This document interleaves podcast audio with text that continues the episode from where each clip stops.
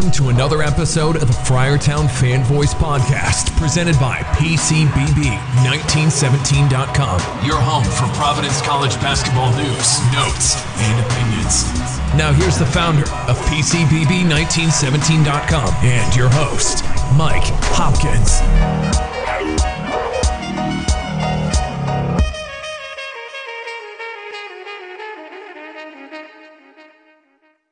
Happy basketball season to everyone listening. This is Mike Hopkins, the founder of PCBB1917.com. And I want to thank you for tuning in to the first episode of the Friartown Fan Voice podcast for the 2017-18 season, which gets underway later tonight if you're listening on Friday morning.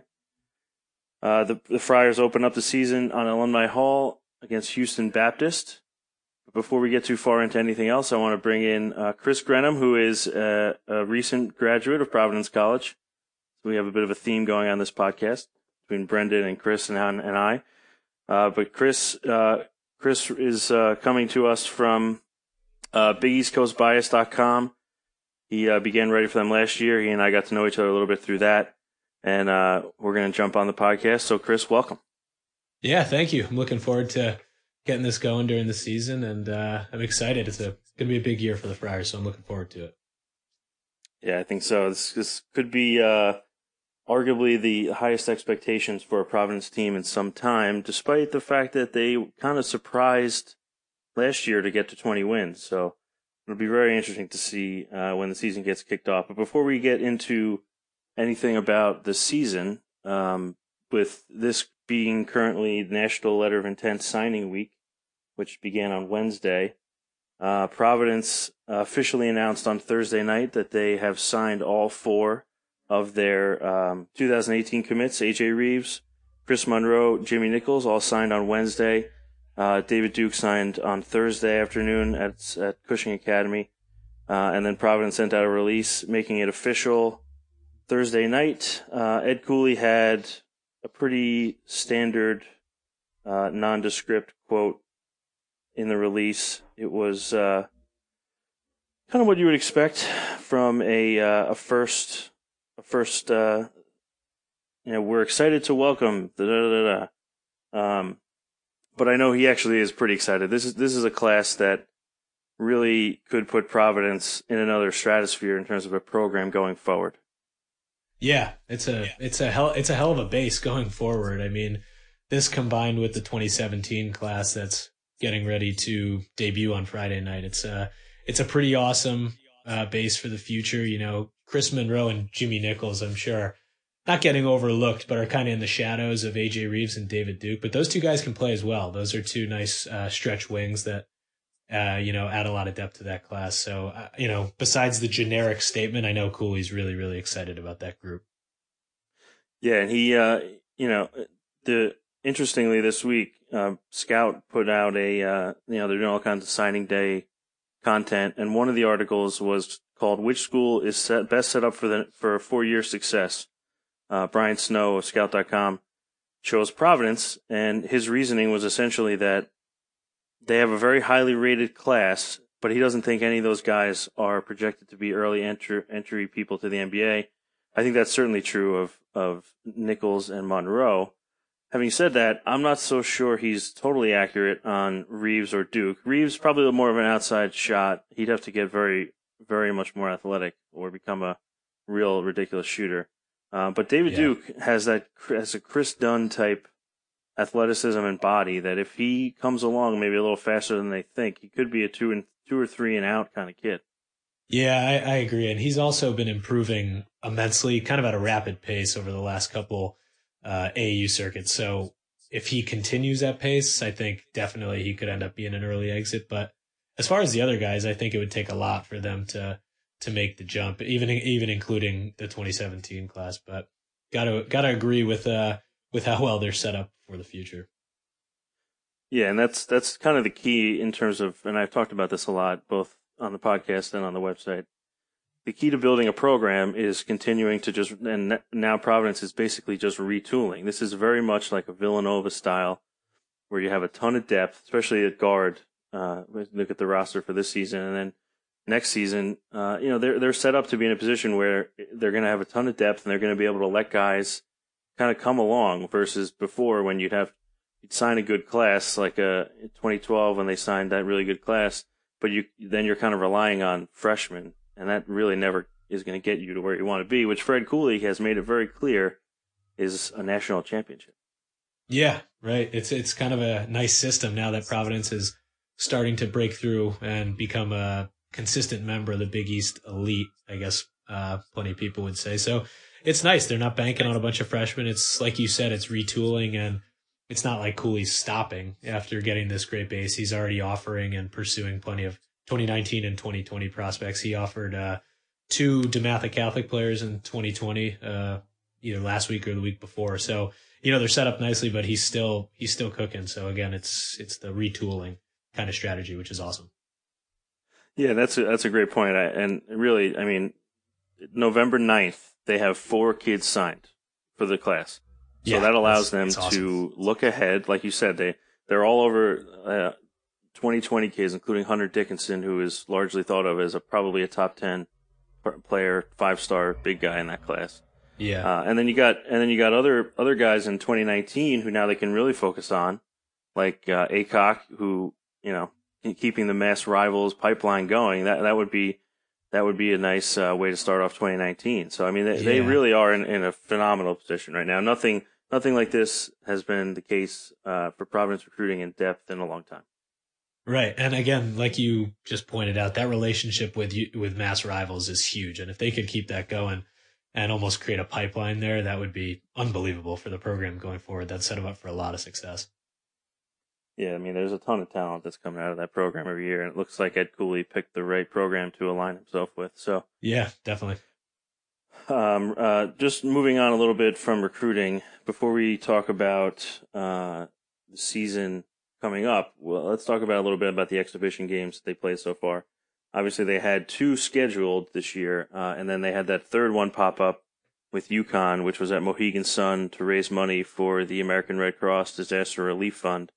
Um, I was at that game, and I, I, must tell you, I was shocked at the atmosphere. It was it, it did not feel like an exhibition game, and I really thought that Providence was way more sharp than I would have expected towards the end of October for their first contest against anybody else. I mean, it was I, I was impressed. It was pretty great. I, I, think, like you pointed out, the atmosphere definitely helps with that because a lot of exhibition games can kind of be, you know, low intensity and just kind of going through the motions, which might have been the reason why they didn't look as sharp against Carleton or Baruch. Um, but you know, again, maybe it's because they're playing a high D1 opponent rather than a Canadian school or a D3 school. So there's a lot of factors that play into it. But like you said, I was kind of in awe for a first preseason game. They really looked really sharp and they were meshing pretty well as a group, um, even without guys like Jalen Lindsey. So I, I, really was impressed with their play against UConn. And on the other hand, UConn fans were probably a little squirmish after watching that that performance. Yeah, well, if if they weren't that night, then they certainly will be after the news came out Thursday night about yeah. Adams. Yeah, that's going to be problematic. Being suspended. Yeah, so I don't, yeah. I don't know how that's going to play out, but uh, yeah, I really, I mean, there are definitely things you can nitpick, um, but it's an exhibition game, and they're you know they're right. playing weird lineups. Lindsey wasn't playing, Malik White wasn't playing, and obviously Emmitt Holt wasn't playing. Um, so I mean, it's you know it is what it is. I, I just think overall Cooley made a big point to, and he said this at Big East Media Day. He said it in pretty much any time he's been asked about it, and certainly after the game. The first thing he said to all of us after the game was, "Let's remember why we played this game was for charity." And he really feels strongly that this should be an annual type of thing and something that would be a win when college basketball right now is taking a lot of L's. Yeah, definitely. And it seemed like it was a it was a huge success. You know, they got a lot of people down to Mohegan for the game. They made a lot of money and and it would you know, with like you said, in the direction college basketball is heading right now with all the scandals and stuff, it'd pretty be pretty foolish not to make this a consistent thing every preseason. I'm not really sure why they would go away from it after seeing it was such a, such a success. I mean, Kansas and Missouri had a similar charity game that went very well. I mean, there's a lot of other events that were successful too. So I wouldn't be surprised to see this happen now every preseason. Yeah, I mean, it's just it seems like a nicer thing to do than like have the opening game at the dunk be a can drive. I mean, yeah, yeah, much more I mean, successful it's, it's as well. Yeah, I mean, it's great that they do that, but I mean, Cooley was saying there's plenty of local charities in Providence that could use help, or in in Storrs anywhere in Connecticut could use a little help, and it, for for them to potentially ignore an opportunity, which you know they probably will. It's the NCAA, so what are we even talking yeah, about? Yeah, of course they will. That would be consistent with their past. So I mean, and then moving on to Carleton, I mean that was just the, the exact opposite. You're like you're saying, the atmosphere was. I mean, there was nobody at the dunk for the most part. Um, really, just probably some of the worst basketball that Providence has played. Um, but again, it, just like I didn't want to overreact too positively to UConn game, you don't want to react too negatively to a game like this. I mean, this team, Carleton, is like the they've won a million championships in a row. I think it's like yeah, they're no joke. Like seven, seven in a right. row, and they beat Alabama uh, at some point, who is largely thought to be a top twenty team this year. Although, again, NCAA scandals. Now Collin Sexton yeah. might not play. Yeah, but um, yeah. So I mean, I, I don't know. I I look at it. It's it they, it was awful. They played awful, and they lost. But I don't know. I mean, you can't, I don't think you can take too much away. They're they're missing some starters. Um, they played all kinds of wacky lineups. I think. Um, yeah, I think he kind of hit Cooley said something about. Yeah, I mean, I think Ed Cooley said something about eighteen different lineups and or, or, you know in the first. I mean, it was something ridiculous. Like in the first right, half, which is kind of which is kind of insane. I mean, but people forget, you know, these exhibition games they're for the coaches too because Cooley's mixing and matching all of these crazy lineups early and often. Nobody really gets a chance to get settled.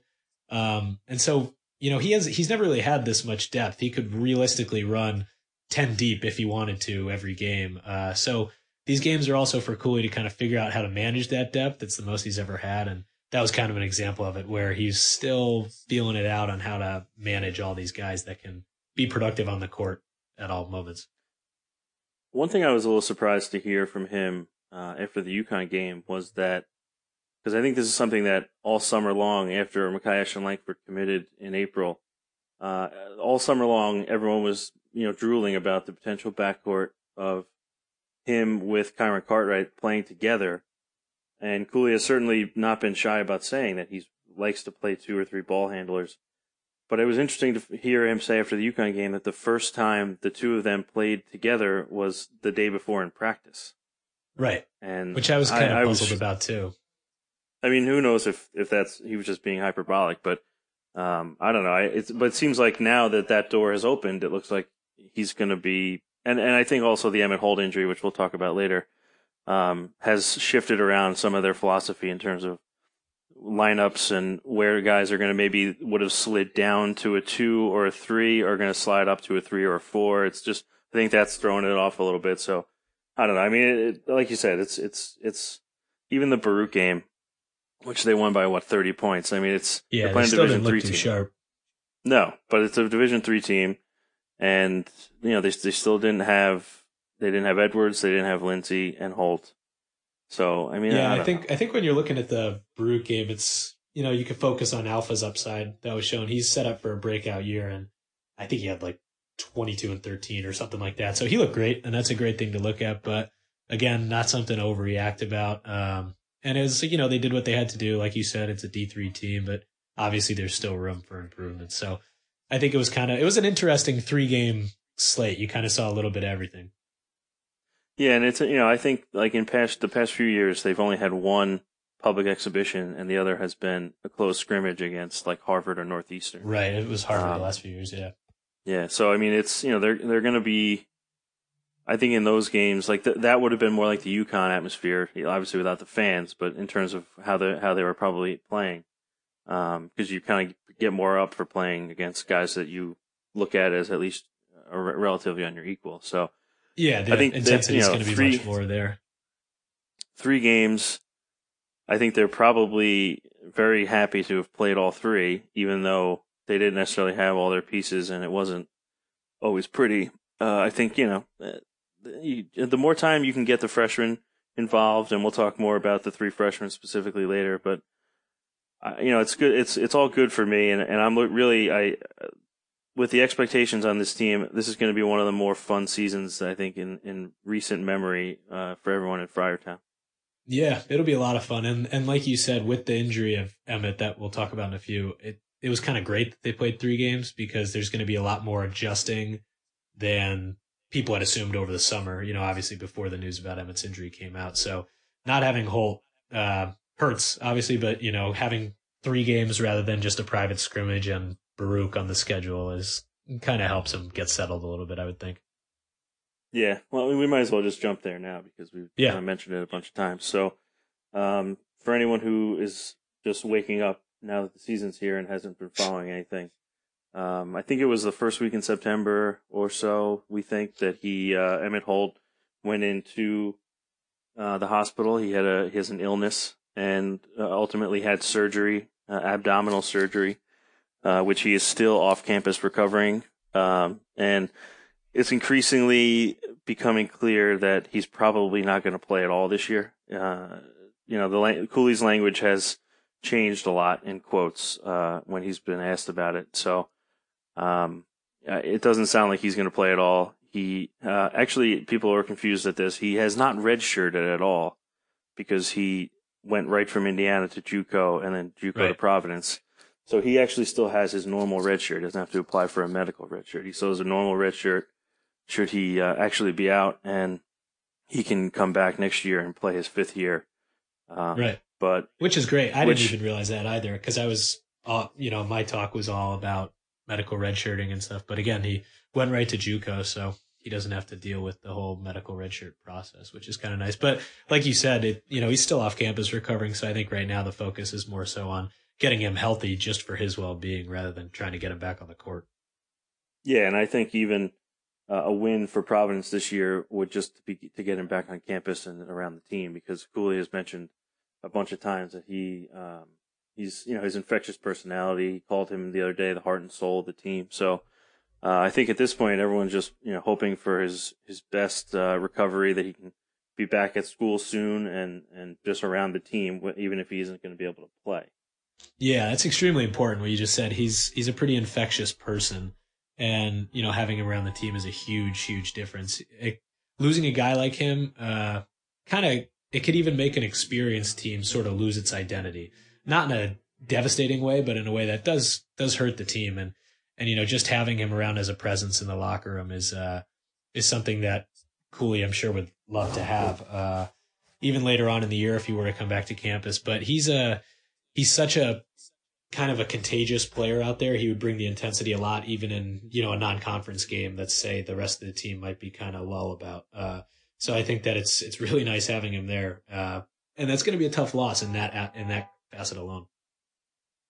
Yeah, and and, and obviously we kind of touched on it, but re- really the biggest impact of him not being there is that it kind of shifts around what their philosophy was um, in terms of lineups and matchups and and obviously uh, production is going to be huge. I mean, he was he was a very productive player last year, um, and so now, I mean, I think that the the common thinking, at least is what I think. You can tell me what you think.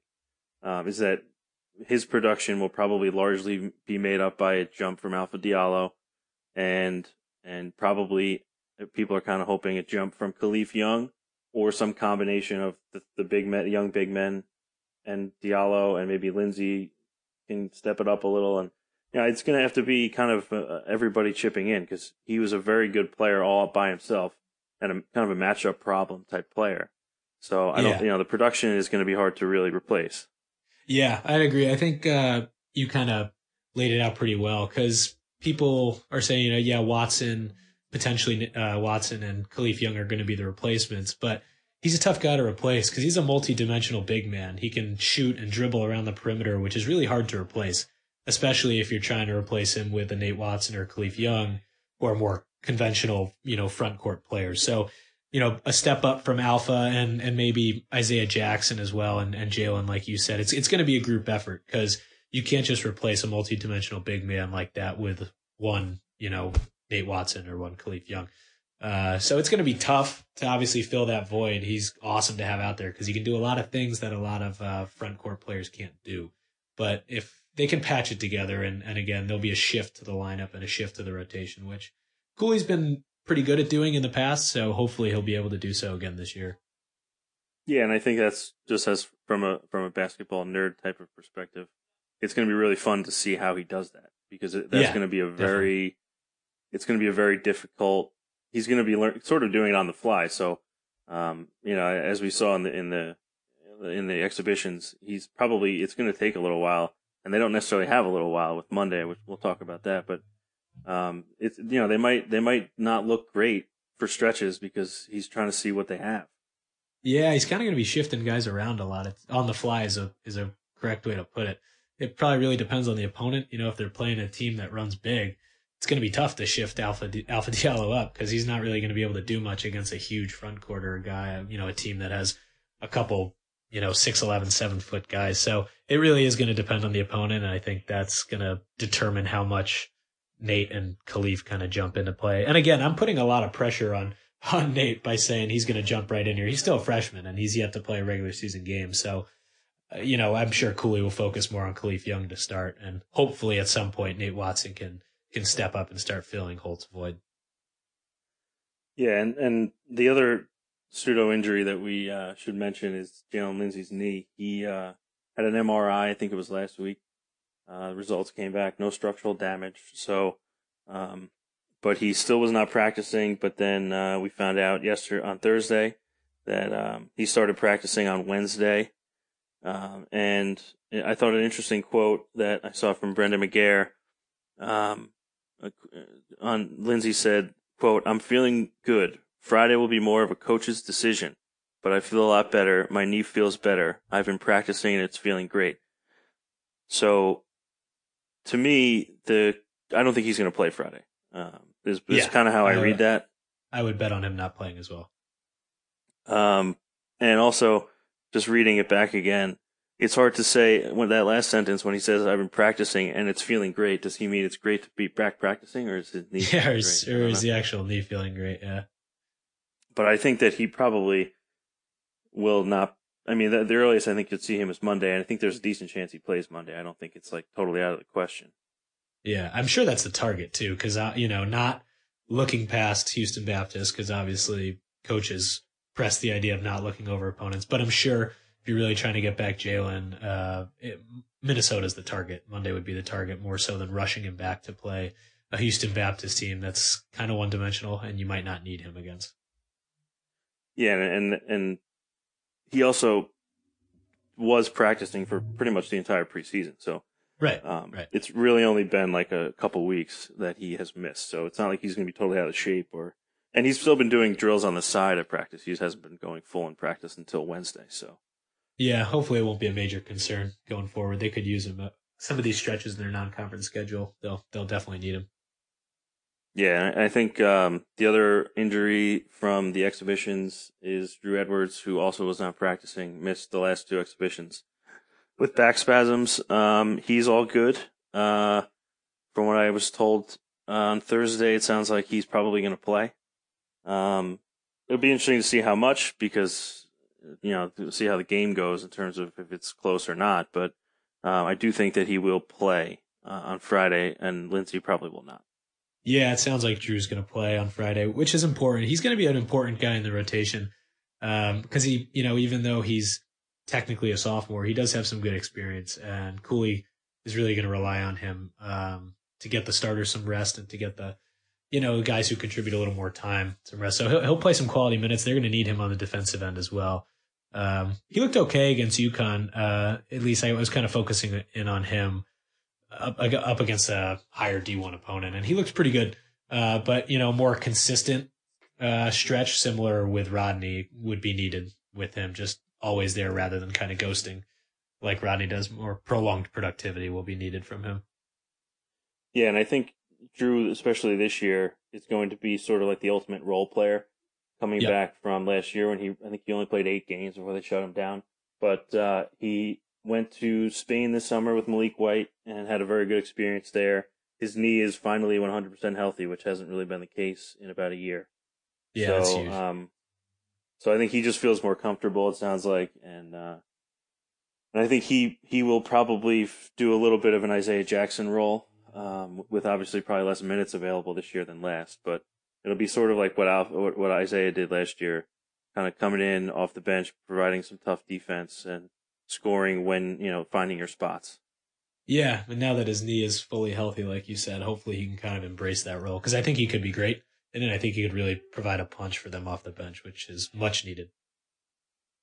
And then uh, transitioning from there into the freshman punch off the bench. Um, one of the things that we wanted to talk about uh, was expectations for the three freshmen. We've kind of touched a little bit on uh, Makai and a little bit on Nate, but we haven't really talked about Dajour, so maybe we'll start there. Um, I, I tend to think that the, I think coming into the year, I think it's fair to say that most people were looking at him as a potential redshirt candidate, somebody who a seven footer wasn't really going to be ready, might need a little extra time. Right. And I think he has surprised people quite a bit in terms of how far along he is. Again, he's a freshman, so saying he's far along doesn't mean he's going to be a starter right now and an all star. He's a freshman, but I think he's further along than people expected.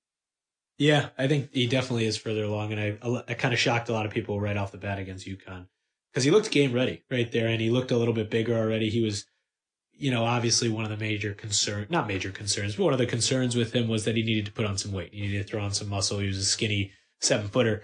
Uh, but I think he's further along, um, like you said, than a lot of people expected, which with the absence of Emmitt, which we keep returning to, but with the absence of, of Emmitt is, is pretty awesome, uh, and, and kind of huge because they are going to need him if say he were to stick around for the year and not redshirt. Uh, he could give him some minutes off the bench if they, you know, the front court gets into foul trouble and they're playing against a bigger team. Yeah. And also I think having, I mean, the, the, I, I watched him a little bit in high school um, he's he played for Boo Williams, and they were in uh, New yep. York um, for a Nike event, and I got to see him a little bit.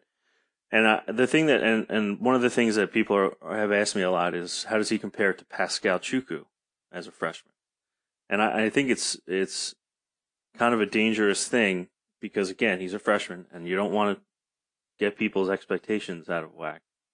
Right. But I think that he's he's he's a he's in a better place than Chukwu was as a freshman because he ha- he's he has more control of his body, and he's not like Chukwu was very top heavy, and he didn't really have good balance. He was easily pushed around.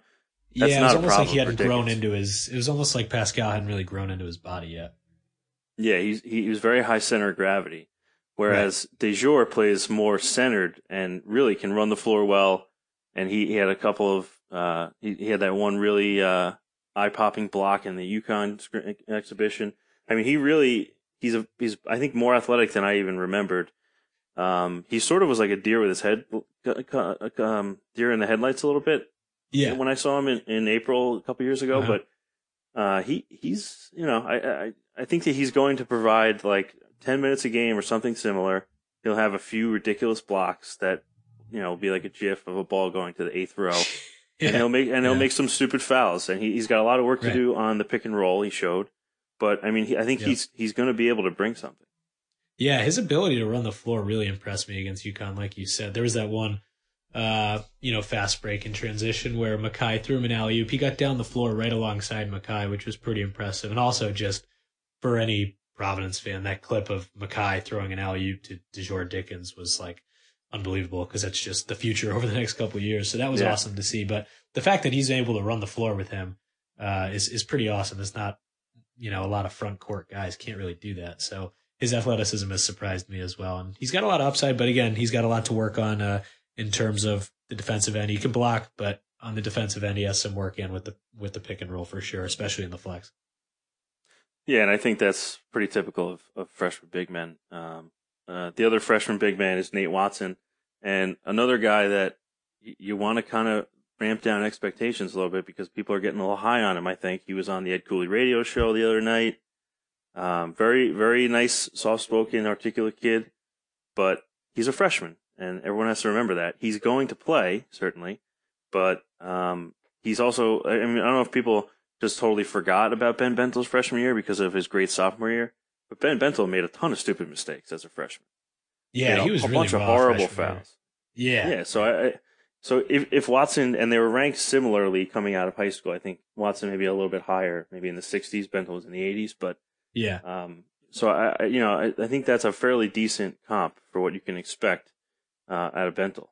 I mean, yeah, out, of Watson. Out of Watson, yeah. And I even had to stop myself earlier in the show because I'm telling myself the same thing. You know, everyone's getting really hyped up about him because he's going to get a lot of time, and and he's great. And you know, he's a great prospect. It's an awesome grab for Cooley and his staff, but you know, he's a freshman, like you said, he's going to make a lot of mistakes and, and to have expectations set that high is probably unrealistic. Um, and for the first couple weeks of the year, he's going to be playing behind Kalif. So I'm sure people are going to want to see him playing big minutes and maybe even equal minutes to Kalif Young. But people forget Kalif Young was awesome towards the end of the year last year. He had kind of a slow start and he really ramped it up around, uh, you know, middle of Big East play and was really great coming off the bench for, for Cooley. So I think if you set your expectations too high for Nate, it's, it's going to be tough. Uh, it's going to be tough down the road and you're probably going to let yourself down, but Nate's going to be great down the road and hopefully he'll be super productive towards the middle of this season. Yeah, and I think he probably will be, but um, yeah. But so I guess we'll finish up with with uh, Makai here. So he uh, he obviously was was ultimately the prize of this class, top forty point guard. Uh, originally committed to UConn, although he was down to Providence and UConn in the end. Uh, Kevin Ollie gave Ed Cooley a little April gift by firing um, the associate head coach that recruited Makai to, to UConn, and and so I, I think it's interesting because of the way that all went down, and he sort of came in in April, and it happened pretty fast. I think he sort of, I don't know if I don't know if overlooked is the right word, but I, I feel like if he had committed in September before, and people were talking about him all year, how great he was going to be, I think people would be more excited, and maybe it's for the best, like we were talking about with Watson, where the expectations are maybe a little bit more measured with Makai Ashton-Langford. Right. But um, I don't know what you think about that. Yeah, I mean, yeah, kind of so like when David Duke and AJ Reeves come in next year, they're going to be so ridiculously hyped because people have been watching them for a year. So I think it's kind of nice that it was a short uh, trip in terms of the post commitment, uh, post commitment events for for Makai, if that's the way you can put it. Um, and he could just kind of jump right in, which is awesome. But again, he's going to be awesome. And and even though Cooley said they haven't practiced too much together, it'll be nice seeing him and Kyron next to each other with, you know, Emmitt not being able to play. I think it's going to force them to have two ball handlers on the court at the same time a lot. And uh, and I'm looking forward to that. I mean, Makai is an awesome, awesome prospect, and he's really going to be great down the road. And thanks to Kevin Ollie for the gift because it really set up a nice base in terms of running the point once Kyron uh, graduates after this year. Yeah, and, and you know, you, and you add in uh, Maliek White as a sophomore and Edwards, like we were talking about, and you know, there's so much depth. There's so much versatility with what they can do. Different lineups, yeah, especially play fast, guard, play yeah. slow. Yeah, I mean they they really are in a position where they can sort of mix and match game to game based on matchups, and that's really yeah. an advantageous place to be. I think getting you know a lot of people when Makai came in, they're like, oh well, you know Maliek might be gone now, and he's probably kind of you know, upset that they brought in another point guard, but it kind of allows him to fall into his more two like play style because he's he's a scorer more so than an uh, you know a, a normal generic one. Uh, so if you can have a lineup where say Kyron's getting some rest minutes uh, and Makai can play the one, Maliek can come in and play the two and just fill into his you know a scoring based role, which is kind of what he was brought up in in high school. So I think that kind of lets him fill his his more you know true role. Yeah, and if he buys into if White buys into that role, I think he's going to be very successful coming off the bench because that's yeah, again agreed. like what you said. That's that's sort of his thing. So if he if he can you know bite his lip a little bit and have a freshman playing maybe starting or whatever over him and realize that if he can come off the bench and he could probably average 10 points a game off the bench if he's going to come in and, and really focus on that. Yeah, it can really help him. You just got to hope he, he can buy into that, you know? Yeah, I think, you know, time will tell, but, uh, for now, I think things are looking very good. Um, so I guess we'll jump now to um, previewing the actual game. Uh, now that we've talked for a little over a half an hour about everything else. yeah. Um, so just a little, little quick uh, for anyone not familiar with the Houston Baptist Huskies out of the Southland Conference. Uh, they were 17 and 14 last season. Uh, went to the CIT, which was their second straight postseason uh, tournament they played in. Uh, but they lost three starters from that team and are bringing in nine new players for the 27-18 season, including six true freshmen, two of which are projected to start based on the game notes I saw Thursday. Uh, one of those freshmen, actually, uh, interestingly, is a former Butler commit in David Carraher, who actually Providence recruited a little bit too. Yeah, they did. Point. Yeah. Um, like kind of like a, a typical. I when he committed to Butler, he's like, yeah, that's a typical like white Butler player who will be a good shooter. yeah.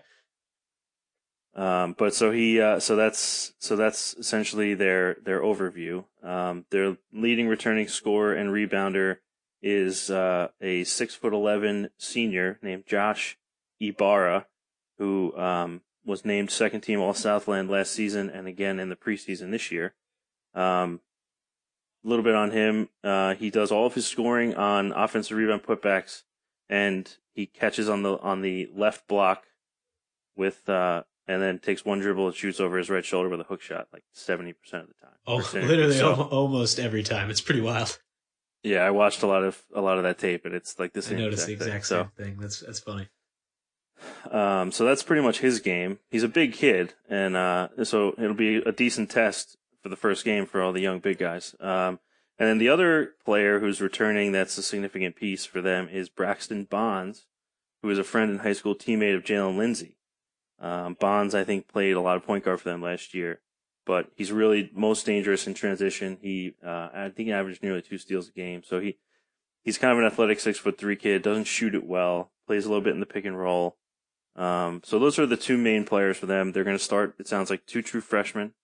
Um, they also have some grad transfer, a grad transfer, and a couple JUCOs that came in. So, I mean, it's going to be a kind of a total, a total mixed bag for their coach Ron Cottrell, who's been there for, and this is his 27th season. Yeah, this will be an interesting project for him. They got a lot of young guys, like you said, coming in, and basically a, a roster restructure um, over the offseason there. But Bonds and uh, Ybarra are the two guys to really focus on. I think Bonds played like, I don't know, something like 30, 31 minutes a game last year. Um, if I remember correctly. And like you said, he's pretty good on defense, averages close to two steals a game. Um, and uh, he's a friend of Jalen Lindsey, so there's a little connection there. But I think Josh Ybarra is really the guy to focus on. Um, he's their go-to guy, and being a six eleven, uh, being a six eleven center and a senior, he's been around. He's got some good experience, so it's a great measuring stick for the young front court right off the bat. So, say Nate Watson were to get some solid playing time, I think that'll be a nice first test for him right off the bat. But um, you know, again, it's it's a young young team, so it'll be a this is a heck of a measuring stick for Houston Baptist more so than anyone. Interestingly, I haven't really seen a line on this game. Uh, I noticed actually that a lot of the Southland teams are not lined right now for. They aren't. Um, yeah. Yeah. I had a friend. Is, I mean, I had a friend asking me about that today, and I, I couldn't find one either. Which is interesting, though. I thought maybe that was a thing that maybe Southland doesn't get get lined, but then I looked at last year's um, odds database for Houston Baptist. They were lined like every game, so Huh. I think part of it too, maybe the injuries uh, that nobody knows about. Lindsey and Holt, I guess in theory that people, if you're not following closely, don't really know if he's definitely out or what for the year. Yeah. So, um, I did see uh, one one book that I saw has Providence as an 18 point and a half point favorite. Hmm, okay. So yeah, that sounds. And then someone else told me. Right. Someone else told me they saw 20 somewhere. KenPom has I think 24. Yeah, I was just but, gonna say I'm looking at KenPom right now and it's 24. But he, I don't think he's factored in the injury, so uh, the Holt so injury. Either. Yeah. Um, um, and, but, and again, yeah, I, I mean, the, the atmosphere is going to be pretty great too. Obviously, it's the first game they've played an alumni since 19, the first regular season game they've had there since 1972. Um, so that'll be pretty exciting. It kind of makes me wish I was back on campus for, for that one. That would have been a lot of fun as a student. It'll be, it'll be great for everyone on campus. Yeah, I, uh, I have a feeling that it might be another 45 years until we see this again. I, I had somebody, yeah. somebody say the, the other day that this is so great. Um, they should do this every year. And I, I guess like in theory, that's like in terms of like a, a school spirit camaraderie thing, that's true. But there's like every other aspect that's a disaster. Uh, yeah, it's it sounds great at the surface, but when you get into logistics, it's really not a great thing. And you're packing a. It's going to be really hot in there. I can guarantee that. It's just not as big of a space as people think. Yeah, and I think they they are sell, they're sold a lot of standing room only tickets. I mean, it's going to be uh, pretty close to 2,000 people, and I think there's only seats for like 18.5. So yeah, it'll be fun though. It'll be know. interesting to see how they handle it. But I think you're right. I think this will be it'll be a long time until they end up doing this again. Yeah, and I think uh, in terms of TV, we were talking before we came on uh, about the TV options. It's on Fox Sports Network, which is regional carriers. Um, down here in New York, we have um, Yes Network, and a lot of people in Connecticut uh, have Yes Network.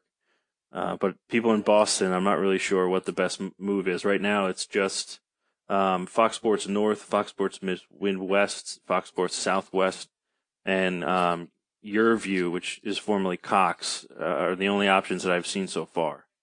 Yeah, I'm I'm up here in Boston. I won't be able to make it to the game tomorrow due to some NBA coverage that I have to do. So it, it I'll I'll have to figure that out tomorrow and and see. I'm sure there's some Providence, you know, bars in Boston, so I'm sure plenty of people will go that route rather than trying to figure out how to stream it. Because like you said, yes isn't available up here, and Fox Sports Network is always tough to figure out. Yeah, and, and I know uh, my guy Friar TV will will have something going, and at yeah, the minimum you'll be able to get the radio. But uh, yeah, yeah, it's unfortunate that's the way the first game happens, and it's on campus, so another ten thousand people who maybe could have been at the dunk can't even get to the game. So, but it is what yeah, it there'll, is. There'll be a lot of there'll be a lot of frustrated people tomorrow night trying to figure out how to watch. Although hopefully it doesn't really matter if they can maybe they can cover and it'll be a twenty plus point win, then no one will really care. Yeah, that would be the ideal scenario. Hopefully, it's not a nail biter. That would be an unfortunate way to start the year. Um, so I guess we'll finish up here, uh, just looking ahead a little bit to Minnesota on Monday, um, which is the kickoff to the Gavitt tip-off games this year between the Big East and the Big Ten. Um, obviously, a bunch of storylines with Richard Pitino, who is a PC alum himself, um, son of Rick Pitino, formerly the Louisville coach. Um, and then the other on-court storyline that's interesting is that this is going to be the first time that Providence has hosted a top 15 non-conference home game since uh, John Calipari led his Memphis Tigers to the Dunkin' Donuts Center December 2005. They were ranked seventh at the time on their way to the Elite Eight. Wow, there you go. I didn't know that. Yeah, a lot, a lot of research uh, went into this podcast. Today. Digging in deep. um, but yeah, so there's a lot of storylines. There's a lot of uh, intrigue. Some rumors that Rick himself may come to the game. He's going to come in shackles, walk in there. That's great. that is a rumor. If he does come, I I would advise him to sit and maybe in a suite and not right behind the bench. I don't know how that'll go for him. Yeah, that'll probably be a good idea if he does decide to show up. Although I will say there's still a lot of people in Rhode Island that love him, regardless. Yeah, if any states and any city specifically is going to like, I think I'm sure Providence will still embrace him. He did a lot of great things for for PC, so I'm sure there's still plenty of people around there that like him. Yeah, but it, on the court, it, I think it should be. It has the potential to be a very, very good game. I think Providence. So Minnesota is ranked 15th in the AP um, in the preseason. Providence just outside the top 25 receiving votes. Um, but I think Providence has the potential this year, if things break right, to be in the top 25, maybe the top 20 for stretches of the season. So these teams are pretty evenly matched overall. Uh, Minnesota coming off a pretty good year last year for uh, Richard Pitino, who was in need of a good year after a couple of lean years. So, uh, but I mean, it, it, it's going to be an interesting game. I, again, it sounds like Jalen Lindsey will hopefully play. Um, so they should have everybody back aside from Holt. So, um, I think it'll be a lot of fun. 6:30 tip on a Monday night. Yeah, that'll be a lot of fun. I, I mean, having Jalen back will be huge if, in fact, he does play. They're pretty similar to Providence in that they're getting a lot of their guys back. They got a lot of experience uh, and a lot of depth. Um, they get four out of their five top scorers coming back. Nate Mason, Amir Coffey, and Jordan Murphy are all consistent scorers and guys who uh, Providence is really going to have to key in on. So it'll be a tough matchup. Uh, but again, it's it's it's good to get you know a, a, pretty tough matchup early on in the season, and it's a good measuring block. Uh, but yeah, they were 24 and 10 last year. They're a good team. They're well coached by Pitino, so that'll be fun. It'll be a great game. Yeah, I'm looking forward to that one a lot. Um, I'm I'm going to be up there uh, for that one as well. So should be a lot of fun. Uh, Friday night opening up at Alumni Hall. Um, and then I just want to mention one thing for Monday um, that I had heard about, but I, I kind of forgot. And I just saw uh, Steve Napolillo send a message out that during a TV timeout on Monday, they're going to honor the late John Zanini, who is yep. maybe familiar to people as the Stat Beast from uh, John Rooke's weekly column at WEEI.com. Uh, John passed away from cancer, unfortunately, and uh, in the off season. And so this would be the first year, I think, I forget what John had said, maybe 25 or 27 years that he'll be doing a Providence broadcast without John Zanini uh, by his side.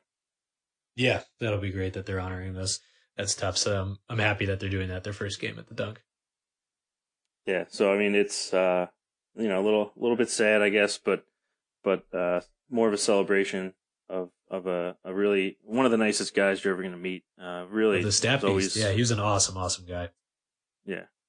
Um, so kind of, you know, unfortunate to end it, end it on that, but I think this is about, about where we should end it for, uh, for this edition of the Friartown Fan Voice podcast. Potential new name to come. I don't know. We'll see. Maybe we'll put a contest yeah, out there we'll, on Twitter. We'll play around. Yeah, that'd be nice. We'll take a poll. We'll figure out a new name. And, uh, for anybody wondering, uh, Brendan uh, Beguer will still be involved. Uh, he just had a conflict uh, for this episode. Um, but Chris and I will hopefully be doing these roughly weekly if possible. And he has generously offered to do a lot of the post production work, which uh, has always been an issue for me. So hopefully we'll be able to bring this to you weekly. So make sure you go to uh, iTunes or anywhere else and subscribe. Uh, I'll put the link in the post, and the link will also be on Twitter. Uh, Chris, any last words for the people? No, that's it. I'm looking forward to getting this going, starting the year with Friday and Monday. It's a nice little back to back, and hopefully next time we'll we talk to you guys, it'll be uh, the Friars have a winning record. Don't forget to subscribe to the Friartown Fan Voice podcast on iTunes or wherever you get your podcasts. Follow Mike Hopkins on Twitter and Instagram at PCBB1917. Like the Facebook page, and as always, stay classy, Friartown.